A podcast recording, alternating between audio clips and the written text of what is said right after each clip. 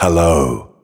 Hi, welcome back. Thanks for coming back for part two of Filmish Chat's special presentation at the Toronto International Film Festival. Um, if you haven't listened to part one, part one includes all of the red carpet interviews that I did while being press at this year's Toronto Film Festival. And I also give some context um, into what the experience was like. Um, this one's going to be a little less chatty from me um, and more chatty from actual creative people um, in the industry and filmmakers. So there was a total of five screenings that I went to um, that featured Q and A's from the cast and crew after the screenings. Um, two of them were press conferences, which we could not record. Um, so that was the press conference for The Good Nurse, um, which stars Eddie Redmayne and Jessica Chastain. And then the other one was for My Policeman, um, which stars Harry Styles. Um, so you can go find those press conferences on any of the official TIFF channels. But the other three screenings um, included Q and A's after seeing the film. So these were public screenings that were classified as premium screenings by the festival. Um, so anyone can buy a ticket for it.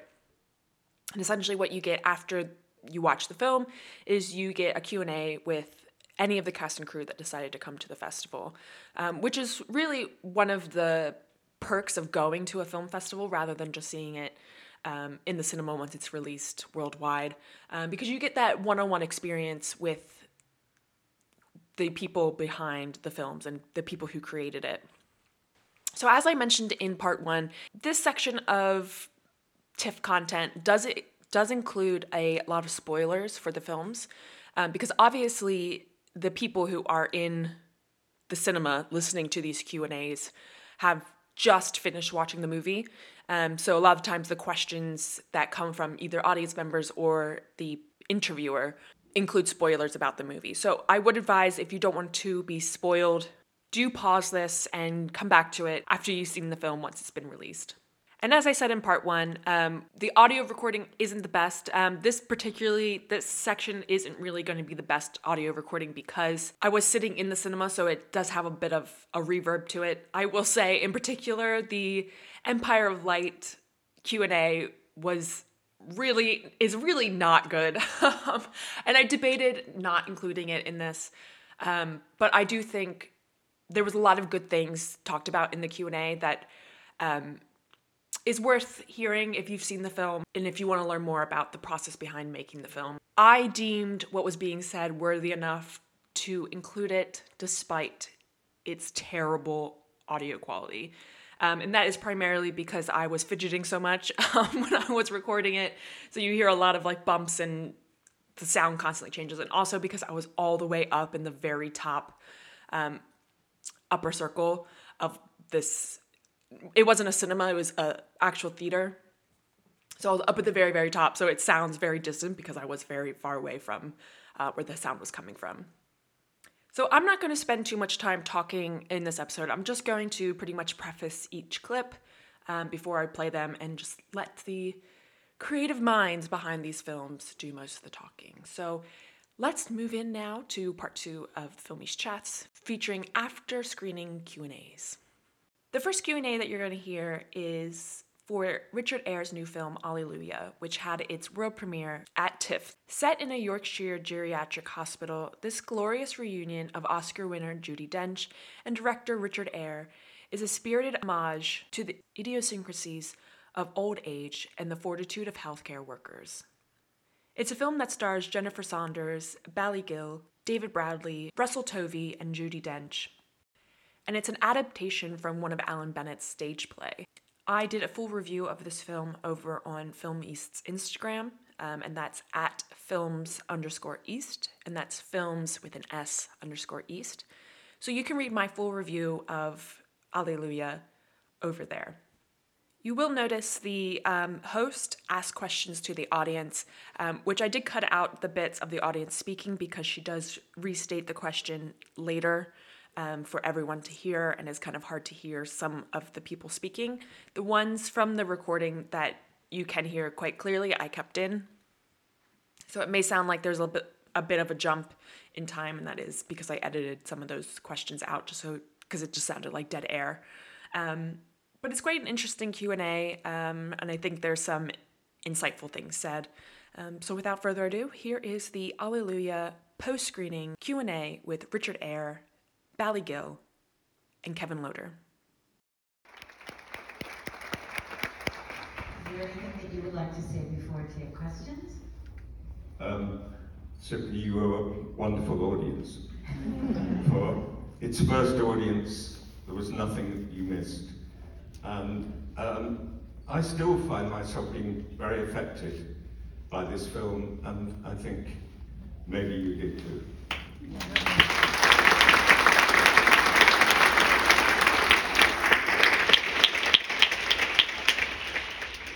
Uh, there at the back, please. All right. Um, she said the struck a chord with her for many reasons. Her question is, could you explain the reasoning behind having the head nurse become the killer at the end? Well, she hasn't become a killer. Um, if you call her killer, um, as indeed she is, she has been practicing that method of ending people's lives, I think we are expected to think for some time. Um, the film uh, oscillates between the utopian doctor who believes in the possible perfection of the system and the utter pragmatist who is the, the nursing sister. And um, I'm not saying she is a model, but simply she is the logical extension of a particular policy that demands a certain level of, of delivery.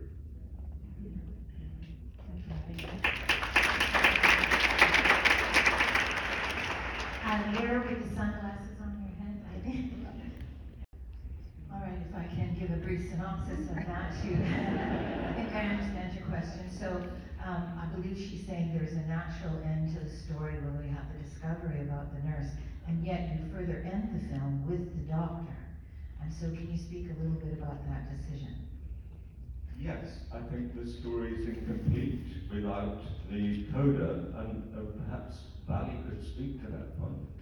Yeah, I just, uh, with, with the film, especially with um, some of the research that I was doing in terms of looking at the NHS system and in terms of looking at doctors and nurses, um, it's a tough, it's a tough ask. Um, it's, it's incredibly um, difficult, it's incredibly hard, um, and what the film does pick up on is what we are providing as a service in terms of the NHS, what is allowed to be kind of in terms of care, and then what are the pressures that are being put upon those doctors and nurses. So I think it was really important to to highlight that as well, and to give them to give to give it to give them a voice as well.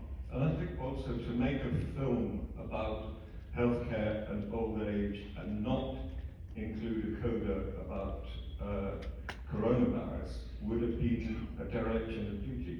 I think so,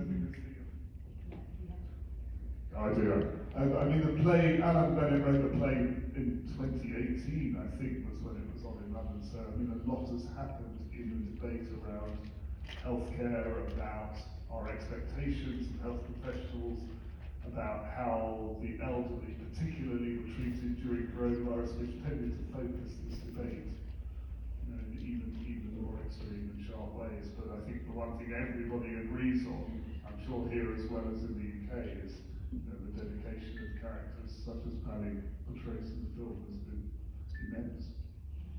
Yes.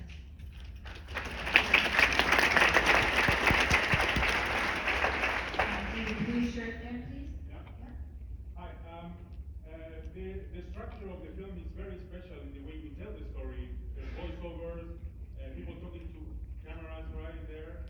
Uh, um, why did you decide to do it that way to tell the, the, this, this story? Um, can I repeat? Uh, the gentleman is observing that the structure of the film is very interesting and unique, that you use um, voiceovers, some back and forth, and um, there's all manner of different narrative tools there. Can you speak about those choices? Yes, the, the film began as, as um, Kevin has said, uh, as a play written by Alan Bennett, was then adapted by excellent writer Heidi Thomas. When I first received the script, there was um, the voiceover largely came in the second half of the film, and there was a speech which now are the first words you hear in the film, which immediately struck me, uh, and it struck me as a sort of subtitle and subtext of the whole film. And the first words that Ali's character speaks are, I have always loved the old. And it seemed to me such a remarkable statement. Um, it's one that I haven't heard people speak publicly at all. And um, people don't like old people.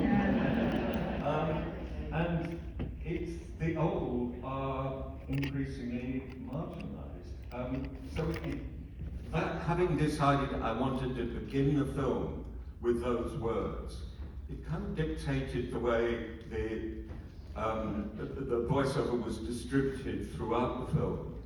And then I always felt very strongly that the last words of the film should be spoken directly to the audience, and it's still quite shocking, I think, when he takes off his mask and takes off the surgical gown and speaks directly to us with great passion, with great feeling, and I think with great justice.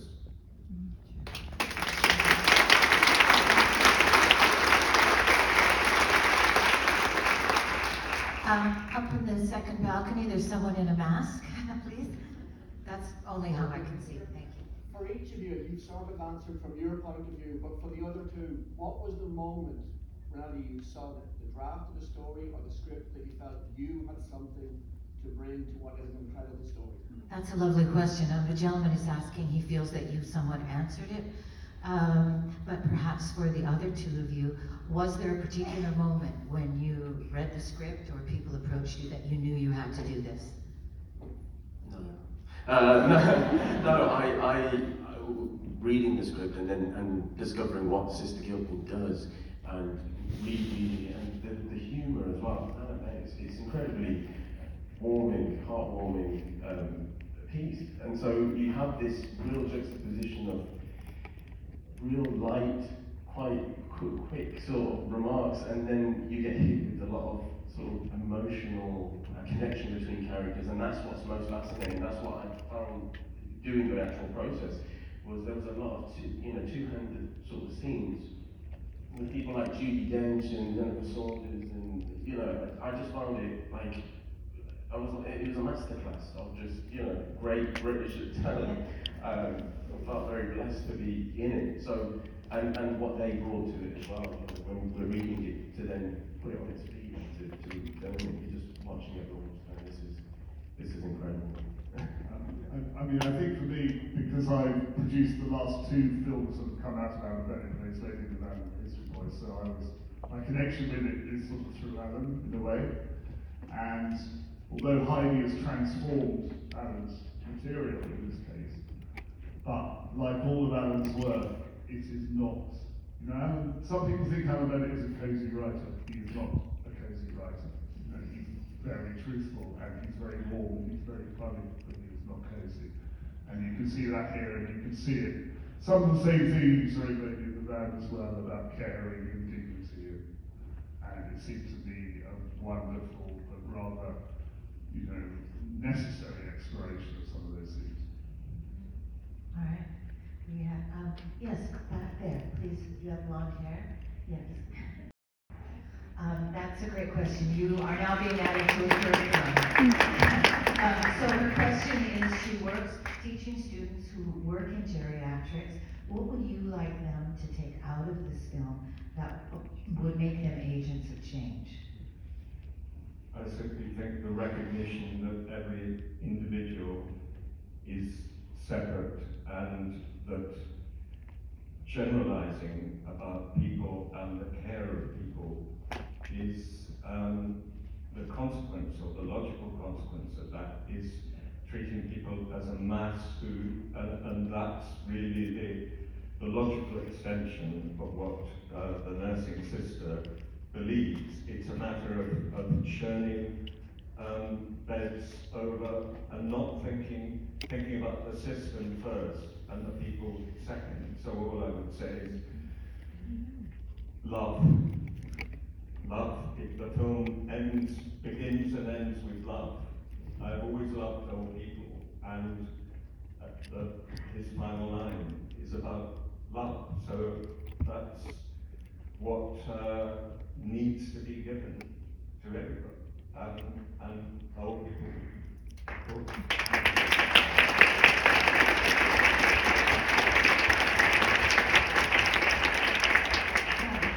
We have time for one more question here in the front, please. Um, I think you may have addressed this already, but we will ask, uh, perhaps in a different way. Her question is, um, she sees the symmetry within the film, um, and it starts with, uh, I have always loved the old, but you do ask the question, if we do love the old, why do we put them away? It's, um, it's a question that obviously the film raises that doesn't answer. Um, the point is made, I hope, in a very lightly touched fashion that in certain societies they deal better with old age. And if you go to India or um, any country in Asia, you will see more respect between from generation to generation and more sense of continuity between generations. And if you go to Japan, it's rather shocking to be discovered that as an old person that you're revered rather than uh, projected. I think the film also talks a little, you know, in that light touch, there's quite a lot about how much the young have to learn from the experience of the old. You know, just because it's what it's gone doesn't mean it wasn't valuable. It's another of the themes. So, you know, the individual testimony of characters like Joe, very important in the film. I want to thank you so much for bringing this film to us in Toronto. It's been a great privilege.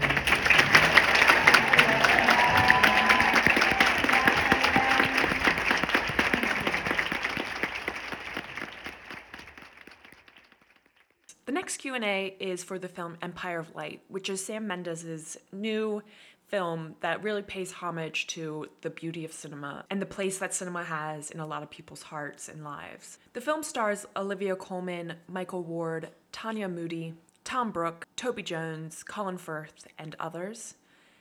And it's produced by Pippa Harris and Sam, Sam Mendes, and the cinematography is done by absolute legendary cinematographer Roger Deakins.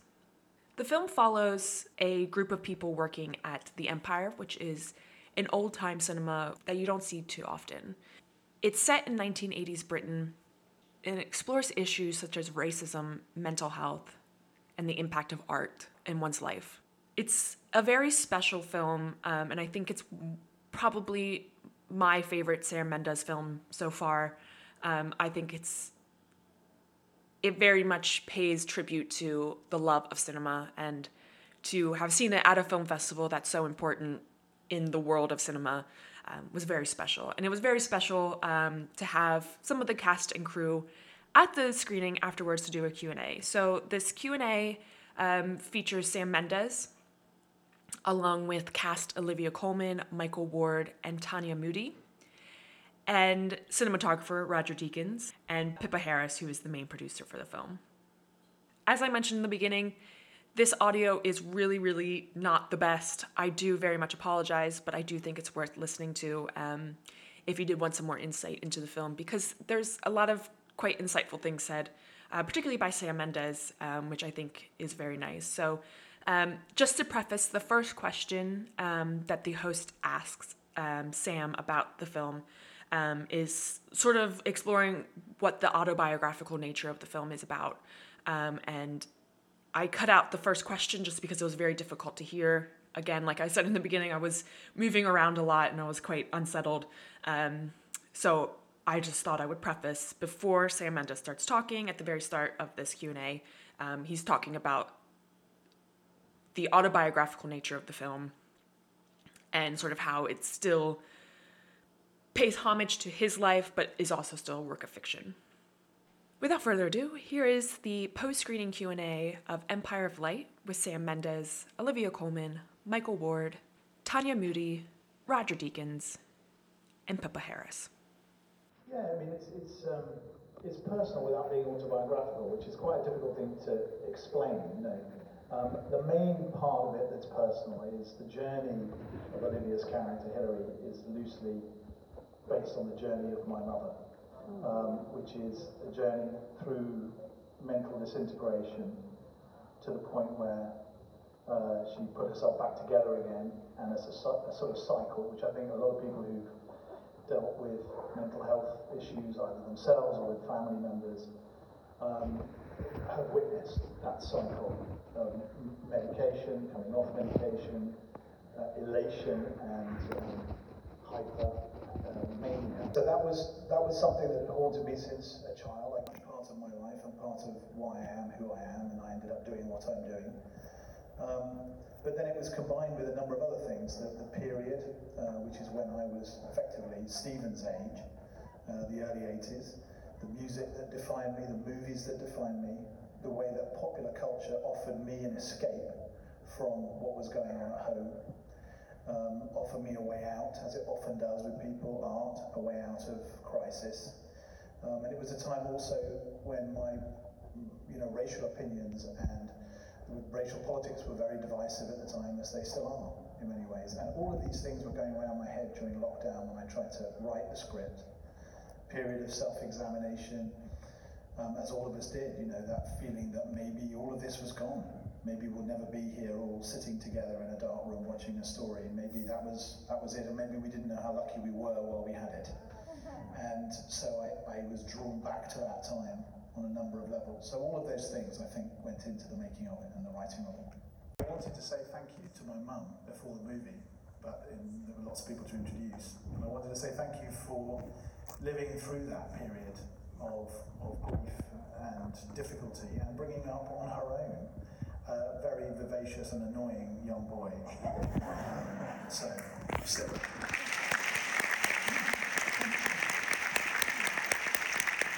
Um, when you were writing, uh, you were writing with Olivia in mind. I, I don't want to make her ego any bigger than it already is.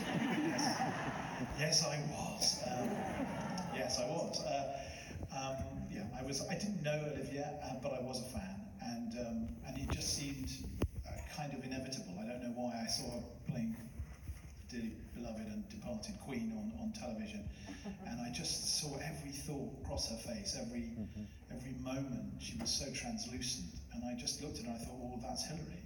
And so that was a bit of a beacon throughout the process. Um, and it was just a thrill when she said yes, and it always felt like it was meant to be. It does. It does. Um, while we're speaking of mothers, uh, Tanya, you make a tremendous impact in this film in a very brief amount of time on screen.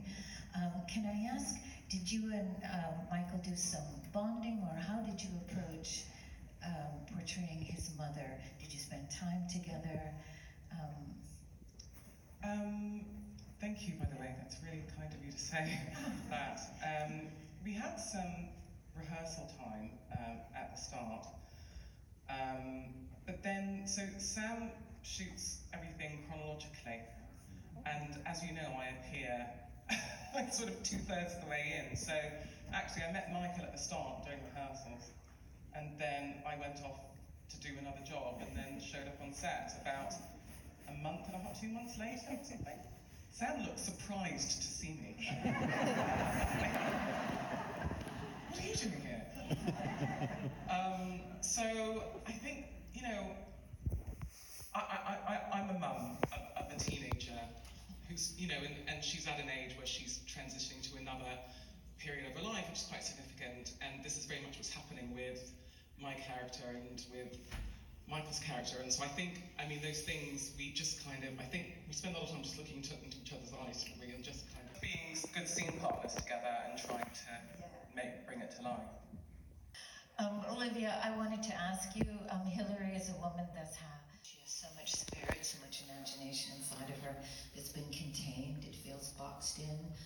And what is it about Stephen that un- unlocks something in her?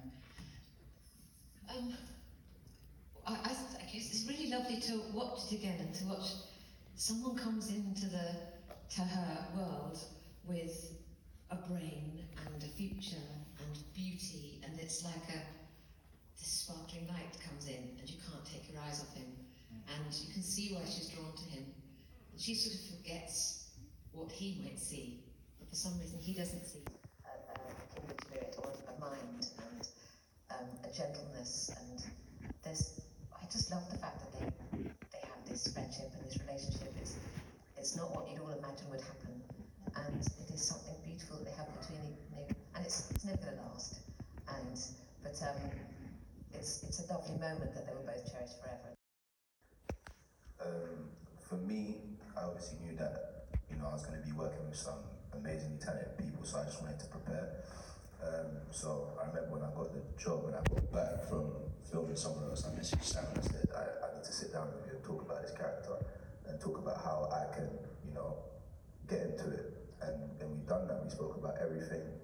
Um, and I had my acting coach, Gary Nurse, who was working very, very intensely and just trying to figure out the period, you know, listening to the music, um, watching a lot of the films that were um, in the screenplay, and yeah, man, just kind of just going over the scenes to just let the words sink in. I think that was a lot of the, the work for me, but none of that can prepare you to actually being on set with Olivia Colman, Sam Mendes, and Roger Deakins. You know what I'm trying to say? Like, and Tanya Moodie, by the way. Um, so yeah, for me, um, it was just being so prepared so that I can allow myself to be um, present, and I felt like um, that was that was definitely it. Uh, Michael has not mentioned one of his biggest challenges, which was at the beginning of the shoot, he turned and said, Do you think it's important? I, I'm really kind of phobic about birds, so I'm not going to actually have to touch the bird. And we were like, No, no, no, you're going to have to touch the bird. And then he, like a true pro, he just trained himself and spent every day with those birds. And by the end, he was like a bird whisperer. Let's hear it for overcoming phobia.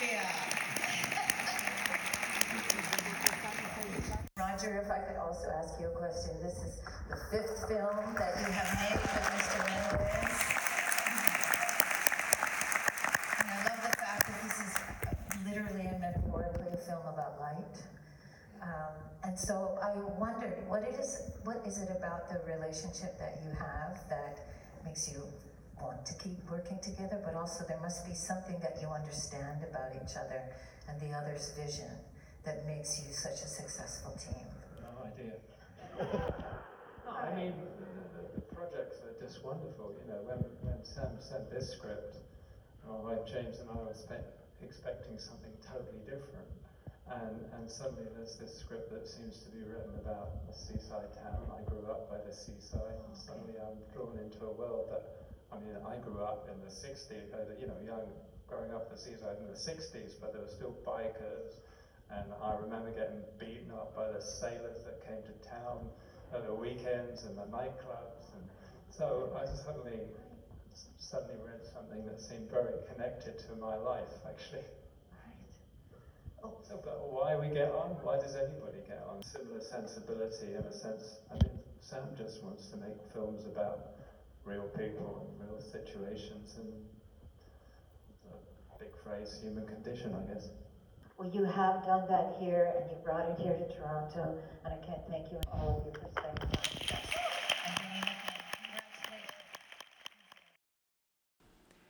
We have now reached the very end of this special two-part episode of Filmish Chats um, from the Toronto International Film Festival. Um, our last Q&A is for the film Aftersun, um, which is directed by Charlotte Wells in her feature debut. Um, I talked a little bit about this film in part one as I had an interview with Paul Mescal. Um, but this Q&A is very in-depth. I think it's definitely the longest out of all of them.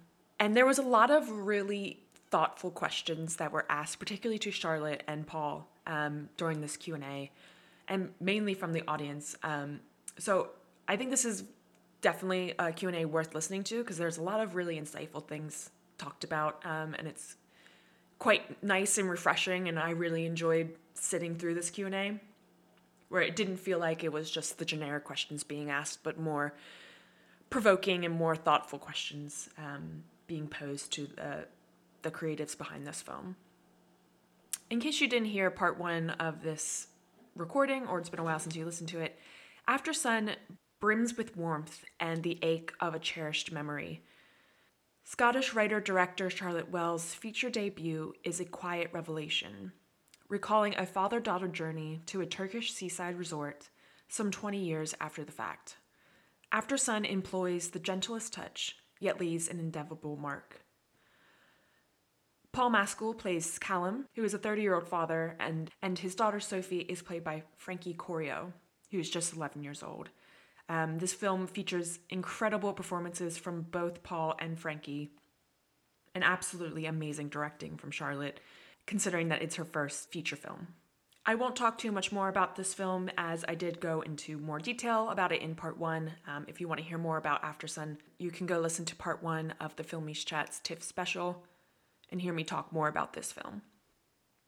But for now, please enjoy this Q&A for the film Aftersun with director Charlotte Wells, actor Paul Mescal, and producer Adele Romanski. Um, I'm going to open it up to the audience fairly soon because I know there will be many questions for our guests. But Charlotte, I want to start with you. Not only is this a beautiful film about a relationship between a father and a daughter, but it also really encapsulates the form of memory. So I wonder if you could talk about the process of translating your memory into the writing in this film. Oh, you don't start with an easy one. I tried. um, yeah, I mean, like the script evolved a lot over the course of writing it, and the idea at first didn't really incorporate. Can you guys hear her? I don't think your microphone is on. Is this on? Use that one. There you go. Um. Ooh, okay. Uh, the uh, the early drafts of the script like didn't the, the initial concept of the film didn't it wasn't built around memory. It became about memory because the way I began to outline the film was by assembling memories, not from one holiday, from many holidays, from many instances throughout childhood. And so that became the first outline, like the first outline that I finally, finally was able to write the script from was really just like seven days and list like set kind of memories, some pieces of fiction, but like a lot of anecdotes and memories um, kind of laid out, laid out in a very thoughtful order.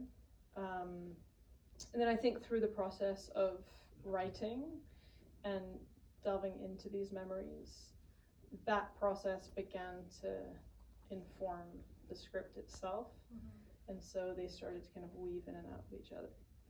And how quickly did your casting choices come? At what point was Paul involved and why did you think of him? Yeah, I mean, we actually set out to cast Frankie first because we knew that was going to be the most challenging role. It's like a six month casting process. We went out to over 800 kids. It was during the pandemic, so it was mostly remote. So whereas you'd ordinarily be in like football clubs or schools, it was like leveraging the uh, behemoth network of like mums WhatsApp groups, which is like a force to be reckoned with. Um, and so that took like a six month process, and eventually we met 16 kids in person in Glasgow, and Frankie was one of them, the one of them. Um, and then once we kind of got toward the end of that process, we started to think about who Callum might be. Mm-hmm. And of course, I'd been thinking about it, but like we hadn't we hadn't kind of gone too far with it. And um, Paul was originally not available when we were shooting um, because I'd become quite excited about the prospect of him a little bit earlier on. And then things changed, and he received the script, and we had an opportunity to meet. And we just had a really, really lovely conversation, the kind you walk away from kind of, you know, levitating, just really excited. and uh, yeah, I thought Paul just had like a real warmth and stability to him, just inherently, that um, would be a great counterpoint to the kind of undercurrents of, of this character. And he was, um, yeah, thankfully quite excited by it too.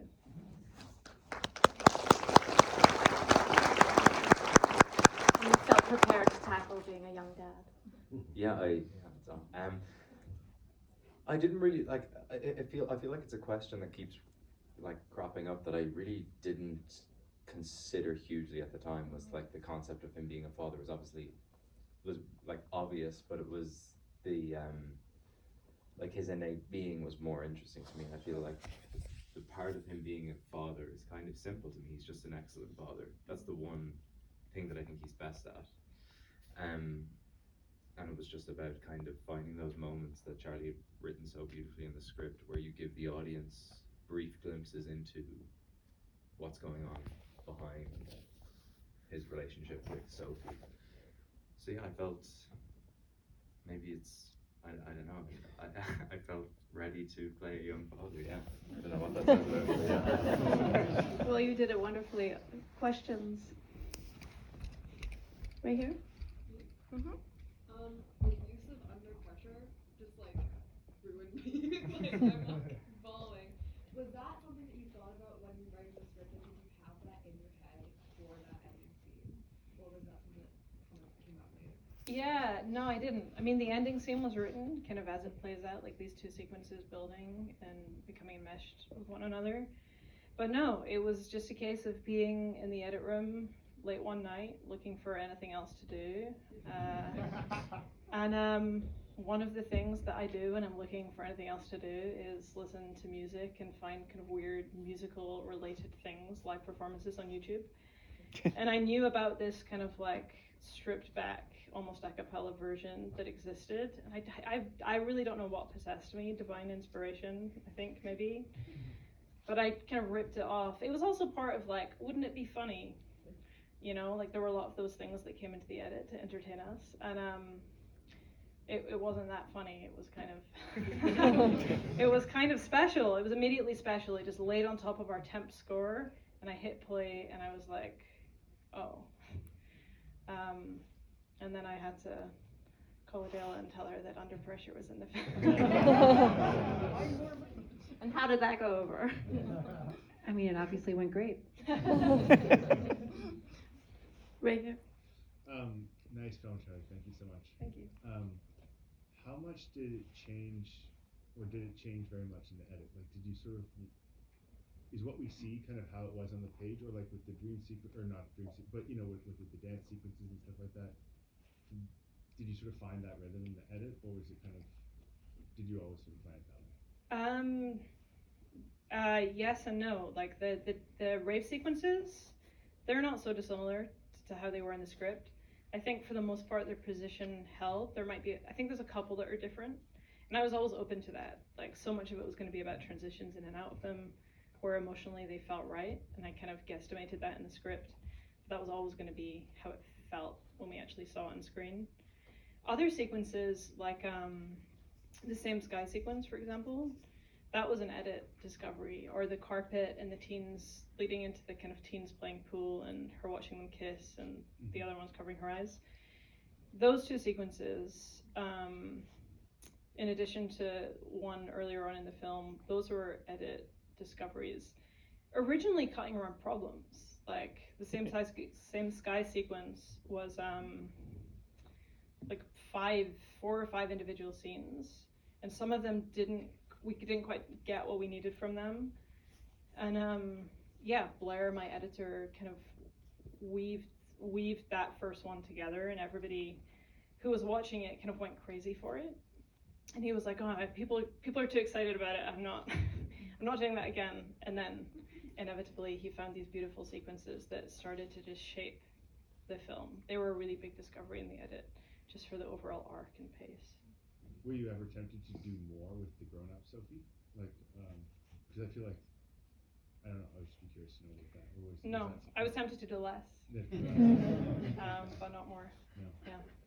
Because it seems like I'm sorry. Anyway. No, no, I happy to chat. but that is something that stands out in the film is that it's so much her POV, and then there's this interwoven child point of view and adult point of view, which I think is so ingenious in the way that you've handled that. Yeah, and that was really like a collaboration with my cinematographer, is like establishing adult Sophie as the kind of fixed overarching point of view in the film, mm-hmm. and then having so any any sequence in which she is, um, you know, you see the two of them on holiday together, you know, those are her memories to some extent. Scenes where you see Callum alone or her imaginings to some extent. Obviously, that comes through to varying degrees, and people may perceive that, people may not. But Greg, the cinematographer, and I were very um, thoughtful about how we shot each of those different points of view in the film. More questions? In the back? Um, great job on the movie. Uh, my question's for Paul. I know you just said that you wanted the challenge of playing a dad, but was there anything else that originally drew you to the script? Yeah, I think it was the. Um, I'm attracted to films where it's a kind of like show, don't tell the audience, and elicit a kind of response that isn't. It has nothing to really to do with like the narrative journey of the film. So it was those moments in private where I was like, you've got three or four moments when Callum's by himself where it has to do a lot of work for the audience to go like, there's something going on, and that was a challenge even from reading the script. I was like, that's going to be hard if I do that. Um, but ultimately, it was the thing that moved me when I read it. So I was like, we can pull that off on the day, which I'm really proud of what it does to an audience when we see it with an audience. So it was those moments in particular. I was like, that's going to be a, a challenge. Yeah, in a good way. Yeah. To that point, exactly. There was something that stood out to me in one of the references is in Callum's stack of books with the Tai Chi. Mm. There's a book of Margaret Tait, who's a film, a Scottish filmmaker and poet, writer who I love, and she has this incredible lyricism and sort of you just described in a way the way that she shoots, and I was just wondering. Oh, obviously, you put that book there for a reason. Yeah, I, sometimes I look at that stack of books and I'm like, I don't, I can't believe I did that. Um, Tai Chi, Margaret Tait. well, yeah, like the, there was the idea was like Tai Chi. There's like a computer programming book underneath it. It's kind of lost from frame. Like these these. The idea that he brought all these books on holiday, that you can possibly read this idea of like, you know, great ambition that is never quite fulfilled. The idea he has of himself versus what may be possible. Um, Margaret Tait, yeah, is uh, was the first um, woman to direct a feature film in Scotland in 1992, um, and she's amazing. And I really only discovered her work kind of a little bit earlier on the process of writing. She made this amazing film, Blue Black Permanent, or Black Blue. No, it's Blue Black. I always get it the wrong way around. uh, which is really not dissimilar to this film, like shockingly similar to this film. A woman kind of looking back on her mother and it starts to kind of nest inside of itself. Um, water is very predominant in that film. Um, yeah, I, she, she's like a, an amazing, it's an amazing heritage actually, cinema in Scotland. And she really is a filmmaker who just absolutely did it by herself. Like, she had a studio, she had no help, no support. You know, she was like in her 70s when she made that film. It was just like a nice nod. Um, and a reminder to myself to see more of her, her films. Lovely. More questions right here? How much did you um, tell Paul about what um, he was going? I guess what was the lowest of rates? Like how specific was that, and how much was that? But it, it, it's nice in the film how it's sort of like it's not hit on the nose, but you know there's something going on. So I'm just curious how you thought about that. I told Paul once everything I perceived was going on with the character, and then that that was it. You know, it wasn't like a mandate. It wasn't what this character had to be. It was my perception of it. Um, we discussed like many more aspects of the character in more detail than that, but um, you know, it's like a collaborative process, and it seemed silly for him not to know exactly where I was coming from, and then that built a foundation that I think hopefully gave the opportunity for for him to kind of build on, build the character on. Yeah, and I also feel like that conversation was almost like dotting I's and crossing T's to a certain extent because Yeah. of our the first conversation that we had around the audition process. I feel like we were on I don't, I don't know why very just very similar wavelengths about who Callum is. I think. Question right there in the middle? Yep. Yep, you. So almost building on that exact question, but how about with the acting with Sophie? Like how much did you let her into that process? And even Paul, with you two, how did you build that dynamic? Where you sort of, Do you mean the process generally as a character, or yeah, like, or like is there a certain level of honesty you can have more with Paul as, as an adult in the space? Yeah, absolutely. Like Frankie never had a copy of the script. And that was kind of under the guidance, the very scary guidance of my casting director, um, who I trusted ultimately, um, after grilling as to how this could possibly work. And uh, we, we sat down, we had two weeks of rehearsal, and Paul and I sat down with Frankie with a physical copy of the script and we read it through twice. Did we do that? Yeah. but it was a it was a redacted script, so it was a, Yeah, a- yeah. a script that only had the scenes in which she was in the film. So it was kind of important to us together that she never have any idea what was going on um, with the character of her father away from away from her. You know, partly because I think it helps. For sure. Yeah, like Paul, like kind of keep up this challenge of of keeping it from her. You know, and it just didn't seem relevant. Like just to kind of have her know what she needed to know. I mean, sometimes she's a smart kid. Sometimes she'd be like, she Like- would hate when I was Yeah. sad. Like she just Frankie couldn't go there, which which I think is exactly the way Sophie should respond. And there was Yeah. like two two moments in the film where like Callum was openly, I think like upset or pushing towards a kind of admission to her, like at the mud bath or when they're talking at the eleventh birthday, and Frankie just she's not having it. she's not having it, mm-hmm. and it's and it's because she doesn't or she do, wasn't given the script that there's kind of a total open, transparent kind of actor in front of you. Yeah, Yeah. It's, it's amazing. Uh, well, I wanted to hear, um, more about how mu- how you made the decision about how much to tell us, the audience, in, in, about the father's background. But now I'm really curious to know, has Frankie seen the movie and what does she think? yeah, Frankie saw the film at Cannes. She'd never seen it before, so she saw it in the premiere. I told her not to yell at me during the movie. that was like the only. I was thinking of the karaoke scene specifically. Um, she loved it. She was so proud of it. It was that was the like a really special moment. She was just delighted. Um, and it, I think she found it very satisfying. Like, you know, when the teens cover her eyes, you know, like she didn't see those two teens making out, but she knew something was up. and so she'd be like, "Ah, I can't believe that you did that and you didn't let her look. I don't know. Um, yeah, but uh, no, she's she's very happy with the film. More questions? Right here. I don't exactly know what to phrase this question, but the film, um, m- I had to catch up to my own emotions. You know what I mean? Like it started off as very sweet and it ended up very devastating to me. And I was just wondering, at what point did you feel like you had harvested that? Was it when you were writing it? Was it when you were seeing the performances on set, or was it during the editing? Like, where did you feel okay? I think they will, they will get what I'm trying to say. When it screened for the first time. I mean, I'm not I'm not wholly joking. I you know like we had screened it to some people, but there was a lot of trust at a certain point in the process that it would be okay. Um, you know, like a lot of thought and craft went into the edit. Occasionally, I felt something, which I, you know, was always promising. um, I think we knew right from the beginning we had something like pretty special in that final sequence. Like Under Pressure was in the first cut.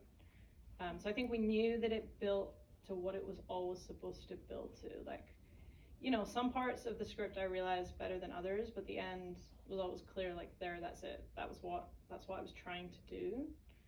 Um, and so then it was like, how do you lead an audience to that? And how do you how do you um, gain their trust uh, to continue watching and feel as though even if they don't know where it's going, they're confident that we as the filmmakers are, are like confidently leading them towards something. It was just a process, um, a process of lots of feedback and recuts and sharing. But ultimately, I didn't really know until until the film was finished. Thank you.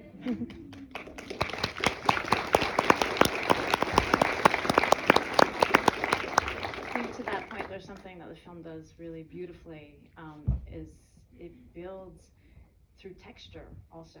And I think about Callum's frustration when he can't take off his cast or he can't take off the diving suit. And you know there are these close-ups of texture. And sometimes that's how memory works but you feel the frustration of the character through those moments and how that builds. So just in addition to like the light and everything else there's a real sense of texture in this film. Is that something that you were really Yeah, that's interesting. Um, what, what you mentioned the wetsuit. What was the other example you just gave? the cast that he was trying to get off Yeah, I don't know that I thought about those specifically in that way. I definitely thought about what those moments felt like. I thought about what they sounded like. So I suppose yes, like in all the indirect ways without quite as you phrased it. Um, but no, like a, a huge part of kind of capturing this feeling of just the holiday itself was was very much about like sense like sensory things, you know. Like I always thought about that moment of stepping off a plane when you're British and don't know heat, and you, you know, the doors of the plane open and you're just confronted by this like heat in the air. You know, it was like capturing like how do you capture things like that on film? It's really hard.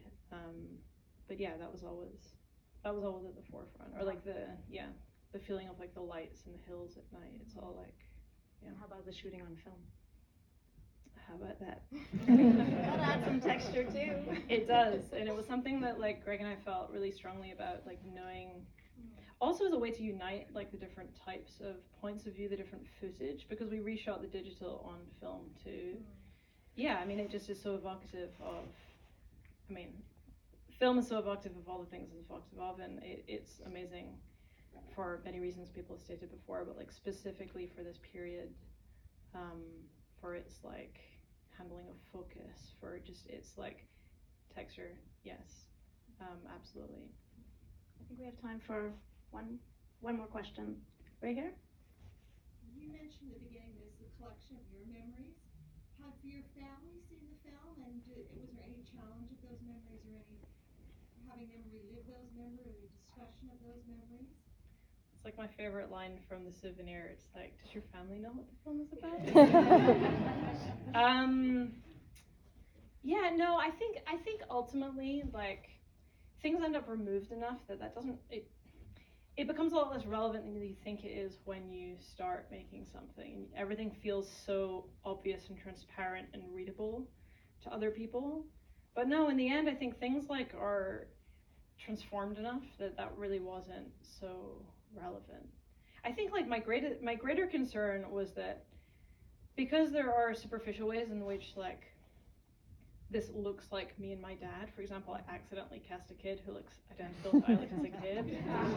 like I um accidentally. accident I really I yeah, truly. She copied my haircut. I don't know what to say. Um, yeah, like I, I think if anything, I had to say to my family, like, I need to remind you this is fiction. Like, I wasn't on this holiday. Like, my dad didn't like leave me at night. You know, it was kind of the reverse. Uh, is like reminding them, like, yes, you will see like lots of me. You'll see lots of my dad in this, but like, it really is fiction. Um, at the end of the day. Congratulations, though, being the first time at TIFF, and congratulations. Thank you. Making it famous. Thanks so much. Yeah, it's a very special Thanks for film. Adele, since you're here, what was it like to work on this project? I mean, it's such a special film. It must have been such a joy. It was like one big summer holiday vacation abroad. Yeah. Um, For one hour a week. for one hour. Yeah, one hour on Sundays. Um, what was it like? Uh, I still find so much pleasure in working with um, directors on their early work and going through that process of uh, supporting while watching you discover what it means to go from a short format to a long format. Um, I don't really know how to put that into words. It's an incredibly special feeling, and that's why we, as a as a producing body, who are many more people that are not on this stage right now, still um, support debut work while at the same time making like large franchise movies about talking lions. Um, there's just something really special in that collaboration. So, anyways, thank you guys so much for staying to have this conversation. I don't know if we caught you when the lights came up and you didn't mean to be here, but it was such a pleasure to, to uh, chat with you. So, thank you.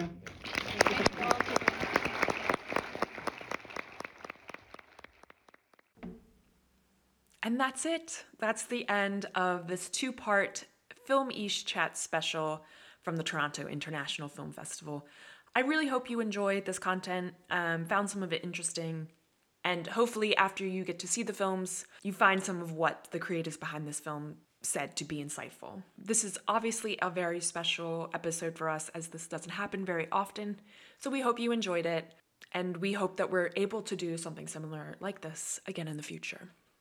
If you want to learn more about Film East, you can visit our website, film-east.com, where we house our other episodes of Film East Chats, as well as some of the other content that we produce as an organization, including original film criticism books, in depth film and TV essays, and information about any of our upcoming events.